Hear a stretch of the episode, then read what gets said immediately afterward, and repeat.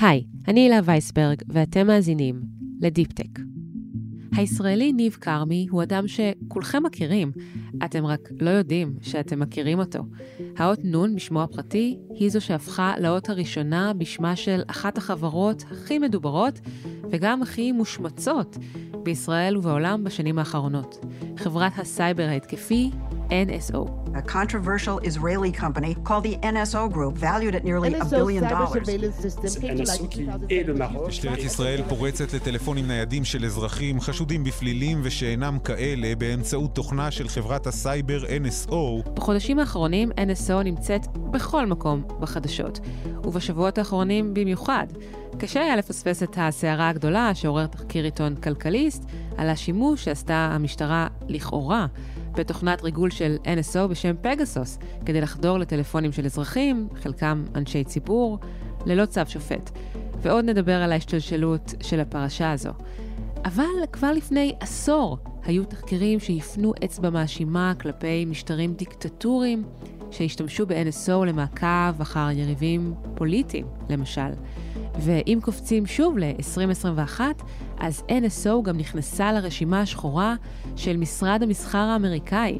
זאת אומרת, היא לא יכולה לרכוש מוצרים אמריקאים, ותתקשה מאוד לעבוד עם רשויות אמריקאיות. ובקיצור, הסנטימנט הציבורי בעולם, בישראל, כנגד NSO, בואו נגיד, לא בדיוק בשמיים. ומה עם כרמי? הוא ייסד את החברה בשנת 2010, יחד עם צמד היזמים עמרי לביא ושלו חוליו, והוא גם עזב אותה כעבור פחות משנה. כרמי אמנם השאיר את הטרור, הפשע ומתנגדי המשטר מאחוריו, אבל לא את העיסוק בטכנולוגיות מודיעין. רק שאת הטכנולוגיות האלה הוא מנסה היום להביא לעולם ההומניטרי, הרחק במרומי האלפים. אז היום נציג בפניכם בריאיון ראשון לכלי תקשורת ישראלי את המייסד הסודי של חברת NSO. איך הוא רואה את הביקורת חובקת העולם שיש כלפי NSO, את הסערות הציבוריות השונות שהיא עוררה, וגם את העתיד של הסייבר ההתקפי בכלל. ומי שהצליח גם לאתר וגם לשכנע את ניב כרמי להתראיין, הוא עורך ההייטק של גלובס, אסף גלעד. הריאיון המלא עם ניב כרמי מתפרסם בסוף השבוע בעיתון ובאתר גלובס. שלום אסף. שלום הילה. אז באמת ראיון עם ניב כרמי ממייסדי NSO הוא אה, מעניין, בטח בעת הזו כשהחברה נמצאת אה, כל כך בשיח ובכותרות, אז מדוע הוא הסכים לדבר דווקא עכשיו? את ניב כרמי ניסינו להשיג כמה פעמים, כתבים שונים במשך תקופה, ואני חושב שאנחנו גם לא היחידים. האיש גר באירופה, הוא גר בשוויץ, הוא גר בעיר, ציורית מאוד שנקראת צוג. חושב שיותר מ- מהניסיונות שלנו, של התקשורת, לדבר עם אחד ממייסדי NSO, אני חושב שזה היה יותר לא חשוב דווקא בעיתוי הזה uh, לדבר. פחות בגלל NSO עצמה ויותר בגלל uh, השיח הציבורי שאליו uh, נקלעה החברה הישראלית בעקבות באמת פרשת uh, חשיפת רוגלות המשטרה. נוצר פה באמת איזשהו שיח אה, מאוד קוטבי, שיח מלא דיסאינפורמציה, אולי גם רעיל במידה מסוימת, שלאנשים כמוהו זה קצת הפריע. הוא אדם שהגיע מתוך המערכת, הוא אדם ששירת בתור אה, אה, איש מודיעין הרבה מאוד שנים. הרגיש איזושהי צביטה בלב, גם מהצד של חברת סייבר, גם מהצד של כוחות הביטחון, שאיתם הוא באמת עובד הרבה מאוד שנים. הייתי אפילו אומר שיש בזה משהו שוויצרי, כן? איזה קול ניטרלי כזה של, שכביכול לא מתערב, שמדבר מרחוק ו- ו- ונותן לנו איזושהי פרספקטיבה מאוד עמוקה על, ה- על השיח ו- ועל התעשייה הזאת שאנחנו קוראים לה תעשיית הסייבר ההתקפי, לאן היא הולכת, אמ, ויש לו דברים מאוד מעניינים להגיד בנושא הזה.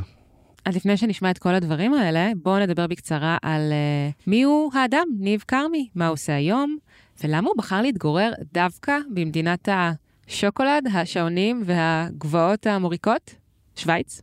טוב, ניב כרמי הוא uh, אזרח ישראלי, בן uh, 38, הוא היה ב-NSO תקופה מאוד מאוד קצרה, פחות משנה.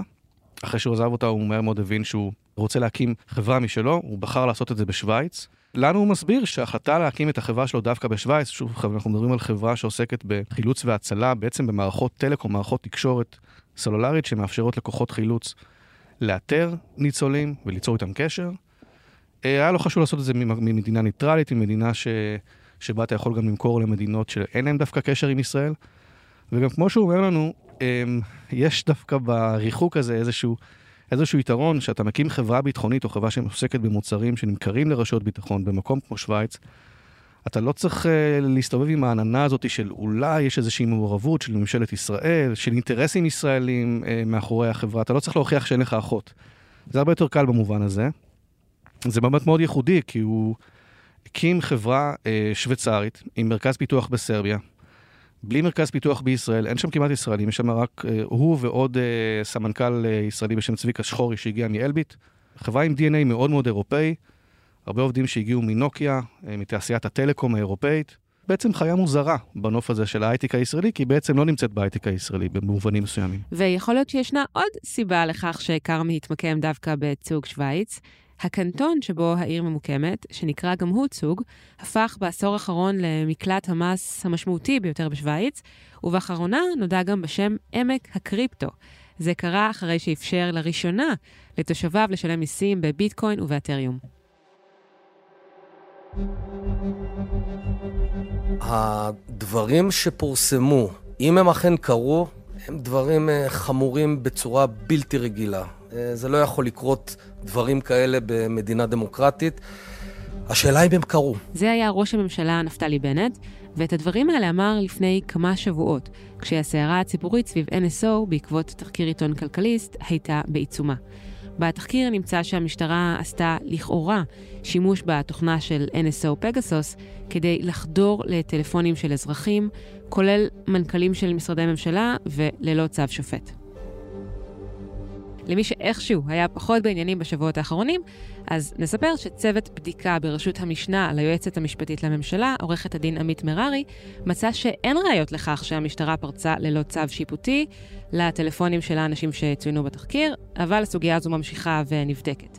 אז איך ניב כרמי רואה את כל זה, את הסערה הגדולה שפרצה, את הקיטוב שנוצר בעקבותיה, השיח הכל כך ער? את יודעת, בתקשורת אנחנו עיתונאים מדברים על, הנושא הרוגלות כבר שנים. NSO נמצאת בכותרות פחות או יותר מאז 2019, מאז התחקירים הראשונים של Citizen Lab, מאז התביעה של פייסבוק. זה במובנים מסוימים היה דיון עולמי. ורק עכשיו פתאום זה התחיל להיות דיון אה, ישראלי, שפתאום אנחנו מתחילים לחשוב לעצמנו, רגע, אם מישהו מצותת לנו, מה זה בכלל תוכנות הריגול האלה, האם זה משהו לגיטימי, לא לגיטימי. לניב מאוד הפריע, אה, קודם כל, שאנשים פחות מכירים את הכלי הזה. אנשים פחות יודעים מה המסגרת החקיקה שעוטפת את הכלי הזה, גבולות הגזרה של השימוש בתוכנות האלה, למה לא צריך לפחד מהם, למה צריך להשתמש בהם.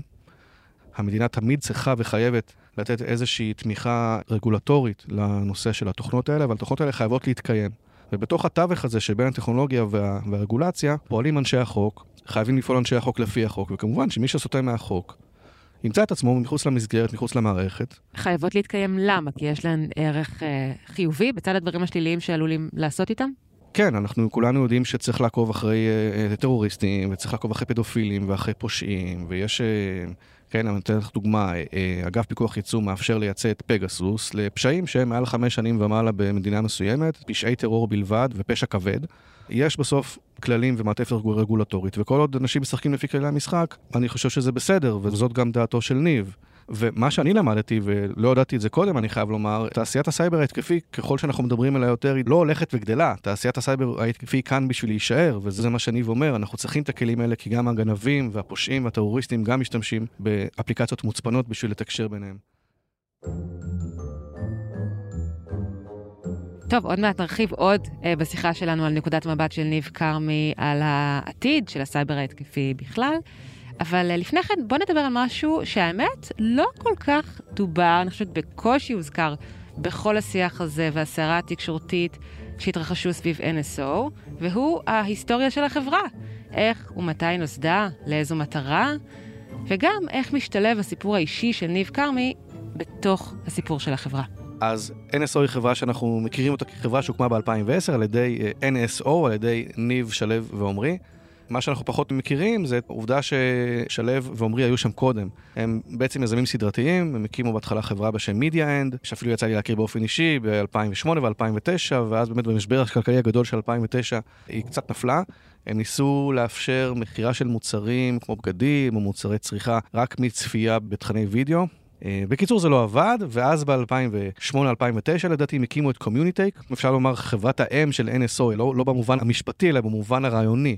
CommuniTake זאת בעצם חברה שאמרה, בואו וניתן לחברות הסלולר או לטכנאים שעובדים בחברות הסלולר או לאנשי השירות, להשתלט על מכשירי טלפון סלולריים, אז גם התחילו בדיוק הסמארטפונים, ולתקן לנו נניח בעיות בטלפון, או, או להדריך אותנו איך להשתמש בטלפונים האלה. בקיצור, אתה מקבל איזשהו אס.אם.אס מטכנאי או מאיש שירות, מאשר, מקליק על הלינק, ובעצם הטכנאי משתלט לך על הטלפון. זה התחיל כל כך נאיבי. לגמרי. אגב, ה CommuniTake עדיין קיימת, אבל היא לא פרצה כמו NSO, זו לא חברה שגייסה מאות מיליונים, היא לא מעסיקה מאות אנשים. שם יש איזושהי מלחמת גרסאות, מי בא עם הרעיון ו- ומי חשב לקחת את הנושא של CommuniTake ולהעביר אותו לעולמות המודיעין, אבל בגדול המחשבה הייתה בואו וניקח את הטכנולוגיה הזאת וניישם אותה לשימושים מודיעיניים, ש- שבאמצעותם רשויות ביטחון יוכלו להשתלט על טלפונים מרחוק, רק בהבדל אחד, בניגוד לעולמות הטלקום שאתה צריך את האישור של המשתמש, כאן זה היה ללא אישור המשתמש, וכאן בדיוק נכנס ניב לתמונה. אוקיי, אז מה בדיוק קרה? איפה הוא היה בחייו? איך נוצר הקשר בין, אה, בין החבר'ה האלה? אז uh, בעצם ניב uh, שירת בצבא כלוחם, השתחרר בגיל 28,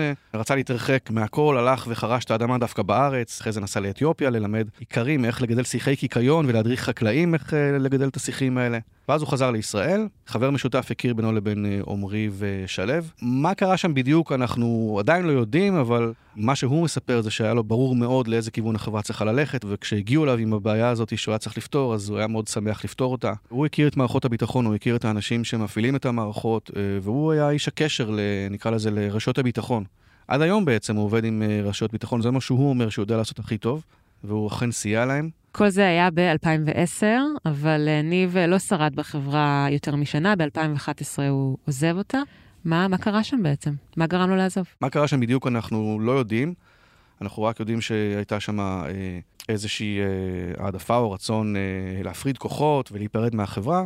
הרבה אנשים עוזבים את החברה שבה הם עובדים אחרי uh, כמה שנים, לפעמים קצת יותר, לפעמים קצת פחות. אבל אסף, זה לא סתם חברה, זאת אומרת, כנראה הוא לא כל כך אהב את הכיוונים שבהם החברה הלכה, אנחנו גם יודעים מהם הכיוונים האלה, ואנחנו יודעים שהם ילכו על תחומים מאוד מאוד אפורים. תראי, הוא לא מתייחס להאם uh, הוא אהב את זה או לא אהב את זה, אני לא יודע. אנחנו לא יודעים, לא, לא, לא נדע עד שאחד מהצדדים לא, לא ידבר על זה, איתנו הוא לא דיבר על הנושא הזה, למרות ששאלנו. זאת לא חברה סטנדרטית, זה בוודאות. היו הרבה אנשים שעזבו אותה, כן? רק לאחרונה שמענו שנשיא החברה עזב בגלל חילופי הבורד, ואפילו עמרי לביא, שהיה אחד המייסדים בחברה, כבר לא נמצא שם, למרות שהוא מחזיק מניות, אבל הוא בעצם היום מנהל של, הוא הקים חברת סייבר בשם אורקסטרה. טוב, אנחנו לא יודעים בדיוק מה היה שם, אנחנו יודעים שניב קרני היה ב-NSO תקופה קצרה. יכול להיות שבאמת הוא, הוא הסתייג מהכיוונים שבהם החברה הלכה, ומה שאנחנו יודעים זה שהכיוון שבו הוא הלך אחר כך היה שונה בתכלית, והוא מדבר היום על רצון מאוד מאוד עמוק לעשות טוב בעולם. אז uh, בואו נדבר באמת על uh, מה שהוא עשה מאז שנפרד מ-NSO. כן, אז כאילו שהוא עבר מטמורפוזה, הוא עזב את הארץ, עבר לשוויץ, הקים חברה שצריכה ללכת להנפקה בשלב מאוד מוקדם, וככה להסביר את עצמה לציבור. ובסוף מה שהחברה עושה זאת מערכת שלוקחת יישומים מודיעיניים שאולי משתמשים בהם גם לאיתור טרוריסטים ולאיתור של פושעים, ולהפנות אותה בעצם לעולמות החילוץ וההצלה, לעולמות האקלים ואסונות הטבע. אז כן, אפשר לומר אפילו להשתמש בביטוי וחיטטו חרבותם לעיתים, חניתותיהם למזמרות, ויש פה באמת סיפור יפה. זה לא היה פשוט, זה לא היה קל כמובן, וגם צריך להבין, זה לא איזה מוצר, זה נשמע כמו איזה מוצר כזה מאוד לא מפותח, מוצר טלקומי, אבל בסוף מה שהוא הקים זה רשת סלולרית ניידת שכבאים או אנשי צוות חילוץ יכולים לקחת לשטח, על הגב שלהם, או על גבי באמת רכבי חילוץ, או כבאיות, ולפרוס רשת סלולרית. לאתר אנשים דרך היירוט שלהם, כן, במקום להאזין לשיחות שלהם, לאתר אותם בין ההריסות, לשלוח להם אס.אם.אסים. ולשלוח להם הוראות איך להיחלץ. אז בוא נמחיש רגע את העניין הזה. איך הטכנולוגיה הזו יכולה להציל אנשים באזורים מוכי אסון, או אם חלילה מתרחשים אה, אסונות טבע? מה בעצם קורה? אז אנחנו חיים בישראל, אנחנו יודעים שאם אה, חס וחלילה קורה איזשהו אסון כלשהו, אז אה, תהיה פה תשתית שתתפקד ו- ותחפה עלינו. כן, אנחנו עדיין חיים בישראל, שהיא מדינה, קודם כל היא מדינה קטנה, וחוץ מזה היא מדינה שמאוד מוכנה לאירועי חירום. אבל בשאר העולם, תשתית הסלולר, תשתית התקשורת בעצם מתמוטטת, היא לא קיימת. ואז כשכוחות החילוץ מגיעים לשטח, אין להם איך לתקשר אחד עם השני, איך לתקשר עם ניצולים פוטנציאליים, ואיך לתקשר עם אפילו עם יחידות אחרות שנמצאות בערים אחרות, במקומות אחרים. וזה מה שפולוסטק, החברה של ניב, היום מנסה לפתור. אתה יכול בעצם לשאת את התקשורת הזאת על הגב, את האנטנות האלה וה... וקופסאות התקשורת על הגב. ברגע שאתה מגיע, אתה יכול ליצור קשר עם ניצולים בוא נניח שאנחנו מדברים על רעידת אדמה, ויש איזשהו ניצול שנמצא בתוך uh, חדר יחסית מרווח, והוא עדיין מספיק בריא ומספיק מתפקד בשביל לשלוח בחזרה אס.אם.אס ולהגיד איפה הוא נמצא, או להדליק איזשהו, איזושהי סיגרה כדי שהעשן יצא החוצה, וכך אפשר יהיה למצוא אותו. אז לתקשר עם הניצולים, לקבל מהם גם איזשהו מענה, ובסופו של דבר גם uh, לחבר את הרשת הזאת לעולם החיצון, ולאפשר אולי הגעה של לקוחות חילוץ נוספים, או העברה של מידע. זה נשמע, שוב, זה נשמע יחסית משהו יחסית פשוט, סלולרי, אבל אה, אני אה, מבין שהרבה מאוד מהנדסים של נוקיה אה, לשעבר עובדים בחברה הזאת בשביל לפתור את הבעיה הזאת. אנחנו מדברים על רשת אה, סלולרית מאוד מתקדמת של דור רביעי וחמישי. באילו אירועי אקלים משמעותיים Polus Tech השתתפה? אז אנחנו זוכרים למשל את ההצפות הגדולות באירופה ביולי 2021. And the rising waters where the Rhine and Mosel rivers meet in Koblenz offer no reassurance. Dozens have lost their lives to flooding in this region, and there's little confidence the struggle for residents is over yet. אנחנו יודעים שרשות החירום האירופאית קיבלה כמה מערכות כאלה, וגם באינדונזיה, שהיא לקוח מאוד גדול של Polus, אה, השיטפונות בג'קרטה ב-2019-2020 לדוגמה, זה אירוע מאוד גדול ש... אה, שהחברה שלי השתתפה בו. ואין הרבה חברות בעולם שעושות דבר כזה, אני גם לא חושב שהרבה מעוניינות לעשות פתרון כזה, כי אנחנו מדברים על שוק האקלים, זה נשמע עדיין יותר כמו איזושהי הקרבה כלכלית. או איזשהו פתרון שהוא פחות אה, סקסי ופחות כלכלי מאשר, לא יודע, איזושהי חברת סייבר שפותרת בעיה ב cloud. אוקיי, okay, ובכל זאת, יש כאן טכנולוגיה שבבסיסה היכולת uh, גם להאזין לאנשים אחרים. זאת אומרת, הוא עדיין הולך עם אותו עיקרון מהימים שלו ב-NSO ומנסה לנתב אותו למקומות uh, חיוביים. וגם שאלת אותו, איך אתה מונע, נגיד, משוטר להאזין לגרושתו עם אותו תא סלולרי? והאם אתה מפקח על השימוש? מה הוא אמר? אז בסוף אה, כל אחד אה, מפתח אה, מה שהוא יודע לעשות הכי טוב, ואנחנו יודעים שניב הגיע מעולמות הסייבר והמודיעין, אז, אז, אז בסוף, מה אתה עושה? אתה לוקח אימזי קצ'ר, אימזי קצ'ר זה בעצם תא מיירט סלולרי, שזה בעצם אמצעי מודיעיני שכבר קיים עשרות שנים במערכות, בצבאות, במשטרות. תחשבו על איזה מין אנטנה כזאת שאיזשהו חוקר מחזיק בתוך מכונית או אפילו פיזית ועומד כזה ליד איזשהו בית מלון שבתוכו יושב פושע ומדבר בטלפון עם פושע אחר. ומצוטט לטלפון, כן? זאת אומרת, זה משהו שנשמע הרבה פחות מתקדם מאשר איזושהי רוגלה שחודרת לטלפון, מפעילה מצלמות ומפעילה מיקרופונים. בסוף זה איזשהו אדם שעומד uh, מאחורי קיר ו- ומקשיב עם אנטנה ל- לאדם אחר, לשיחה סלולרית.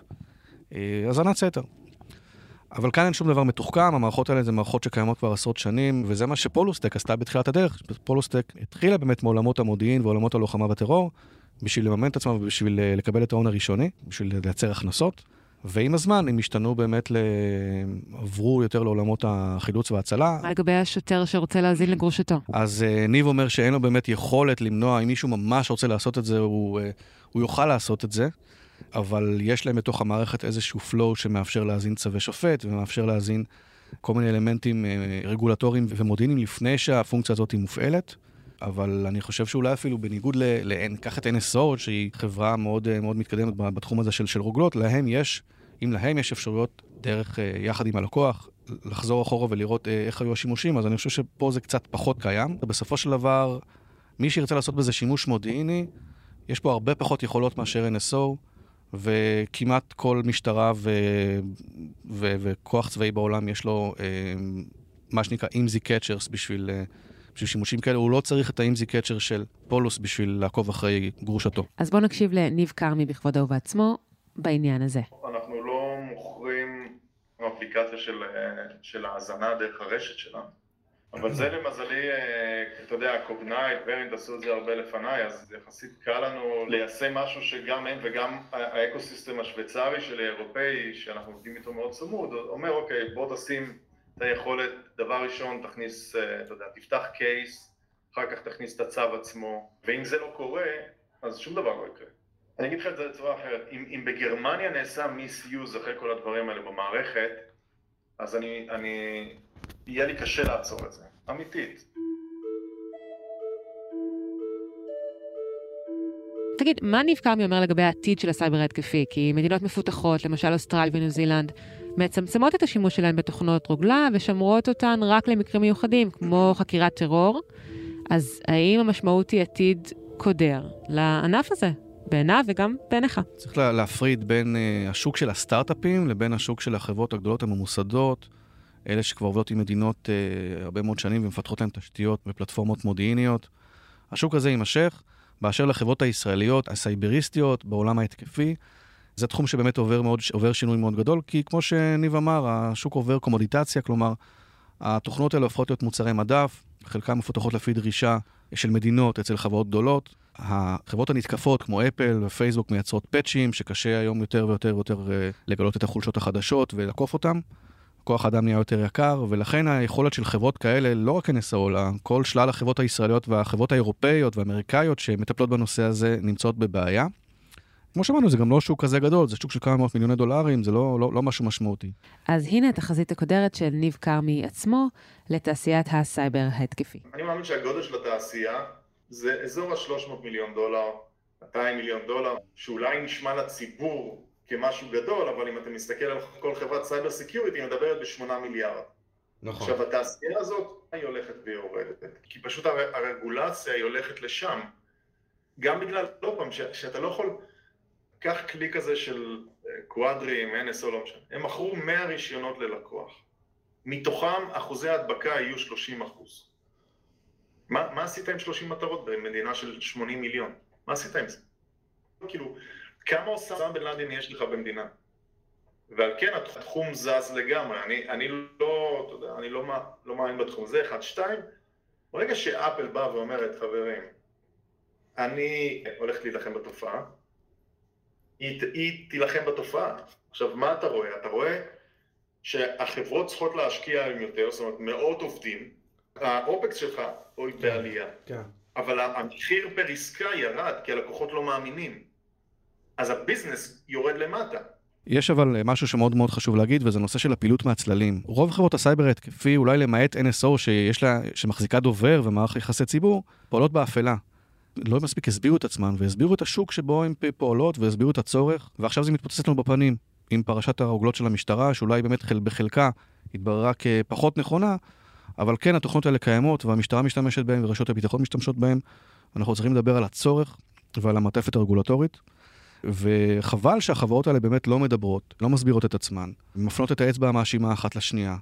טוב שחברות כאלה יצאו אפילו uh, לציבור, אולי אפילו להנפקה. אני חושב שגם NSO במובנים מסוימים רצה לצאת להנפקה לפני שנה, שהקורונה בסוף, וכמובן כל הסערות שסביבה uh, לא גרמו לזה לקרות, ו- ואפילו פולוסטק רצה לצאת להנפקה, וזה לא קרה. החברות האלה לא רק הולכות ומשתנות, ואולי השוק הזה עובר לחברות הגדולות, אלא החברות הקטנות גם צריכות להתמודד גם עם הנושא הציבורי, ולהפוך להיות יותר public uh, facing. יש חברה בשם Palantir, שהיא חברה מאוד משמעותית בשוק הביטחוני, היא באמת בשוק של החברות הגדולות שפותרות בעיות לממשלות tailor uh, made. החברות האלה, בסגנון Palantir, זה חברות שיודעות להסביר את עצמן בצורה מאוד מאוד טובה, יש להן מנהלות דו-שיח עם הציבור, יש להן uh, פודקאסטים, יש להן uh, הופעות uh, uh, בכנסים, uh, ובאמת פועלות בצורה הרבה יותר אחראית, שגם מעוררת דיון ציבורי אינטליגנטי. בנושא הזה של, של בינה מלאכותית ומודיעין. אז ספציפית לגבי NSO, מה צופן לעתיד בעיניך? אנחנו יודעים שהחברה נמצאת בהליך מכירה, ובמקביל גם מנהלת מאבק משפטי מתוקשר מול המשקיעים שלה על חברת הרחפנים שהיא רכשה, אז איפה הדברים הללו עומדים? בבית המשפט המחוזי בתל אביב מתנהל עכשיו בעצם תהליך כבר כמה שבועות, כביכול על חברת רחפנים קטנה בשם קונבקסום, לא הרבה אנשים מכירים אותה, חברה שבעצם נרכשה על ידי NSO לפני שנתיים. בכמה מיליוני דולרים. אין כביכול שום קשר אורגני ל-NSO, היא בעצם יודע, יודעת ליירט רחפנים תוקפים. ויש כרגע קרב משפט שלמה על החברה הזאת, שחשף אה, בעצם את, את המאבק המאוד גדול והמאוד לא אסתטי שבין אה, קבוצת החברות של NSO לבין המשקיעה הגדולה בה, שזאת אה, קרן בשם אה, BRG, Berkeley Research Group, חברת החזקות. שם אנחנו בעצם מבינים שיש מאבק מאוד גדול בין אה, שני כוחות מרכזיים. מצד אחד, אה, BRG, שזאת חברה שנשכרה על ידי הקרן הקודמת, קרן Novalpina, שהייתה המשקיעה המקורית ב-NSO שהוחלפה, ו-BRG בעצם באה לעשות סדר בדירקטוריון, באה לעשות סדר בחברה. ומהצד השני, קבוצת, ה, אמ, קבוצת שלו חוליו וקבוצת המנהלים, שמחזיקה ב-30% מהחברה, BRG מחזיקה ב-70%, שלו חוליו וחבריו מחזיקים ב-30% מקבוצת NSO, דרך חברת על, חברת החזקות שנקראת Triangle, לא, לא נעלה פה את המאזינים, אבל יש שם מבנה חברות מאוד מאוד מסובך. מה שכן אפשר לומר זה שיש uh, באמת קרב uh, דמים, נקרא לזה ככה, בין uh, קבוצת NSO לבין חברת BRG, על עתידה של NSO. מהצד האחד, NSO uh, uh, כחברה רוצה להימכר יחד עם חברת הרחפנים שלה אה, לקרנות כמו למשל אינטגריטי, אה, ומהצד השני, BRG אה, חושבת שהנכס האמיתי שלה כרגע, הנכס המרכזי שלה הוא לאו דווקא פגסוס, אלא בעיקר חברת הרחפנים. אה, וזה משהו שמאוד מאוד מעניין אה, לדעת, שאיך המשקיעים ואיך בעלי המניות בעצם מסתכלים על החברה, ומסתכלים על הנכסים שיש לה. NSO היא חברה שנמצאת כמובן בבעיה מאוד מאוד גדולה, היא נמצאת היום ברשימה השחורה של משרד המסחר האמריקאי. יש שם איזושהי חברה בשרשור שנקראת נורת'פול, שוב, לא נלאה את המאזינים, אבל שנמצאת בתוך קבוצת החברות, שמחזיקה בחוב עתק של 460 אה, מיליון דולר. אז עוד עשר שנים מהיום NSO קיימת בעיניך? NSO כ-NSO כנראה לא תתקיים במותג הזה. אה, פגסוס, אני חושב שימצא את עצמו אה, ויגיע למקומות אחרים, יגיע כרגע לפי התוכנית לאיזושהי חברה אמריקאית שכביכול תלבין אותו, תכשיר אותו לעבוד עם מדינות דמוקרטיות. אני חושב שתעשיית הסייבר התקפי תעבור להיות הרבה יותר מרוגלצת, הרבה יותר תחת רגולציה, ו- ונראית, ו- והחברות יצטרכו לבחור האם עובדות עם ארצות הברית ועם אירופה, עם מערב אירופה, ואז הן עובדות כמו שצריך, כתוכנות של אה, האזנת סתר, או שהן עושות מה שבא להן ומאפשרות אה, לתקוף כל דבר, ואז הן יכולות באמת לעבוד עם מדינות עולם שלישי, ו- ו- ו- ושם זה באמת עניין של כל המרבה במחיר. שם אפשר לעשות יותר כסף, אבל לקבל אה, הרבה פחות לגיטימציה מהמערב. אין ספק שהשוק הראשון יהיה שוק אה, יותר גדול ויותר מוסדר. מצד שני, אני בטוח שימשיכו uh, חברות מתחת לרדאר למכור uh, מוצרים כאלה, הם פשוט יתחלפו ביניהם. אז אנחנו נראה כנראה הרבה NSO מתחת לרדאר. אסף גלעד, תודה רבה. תודה, הילה.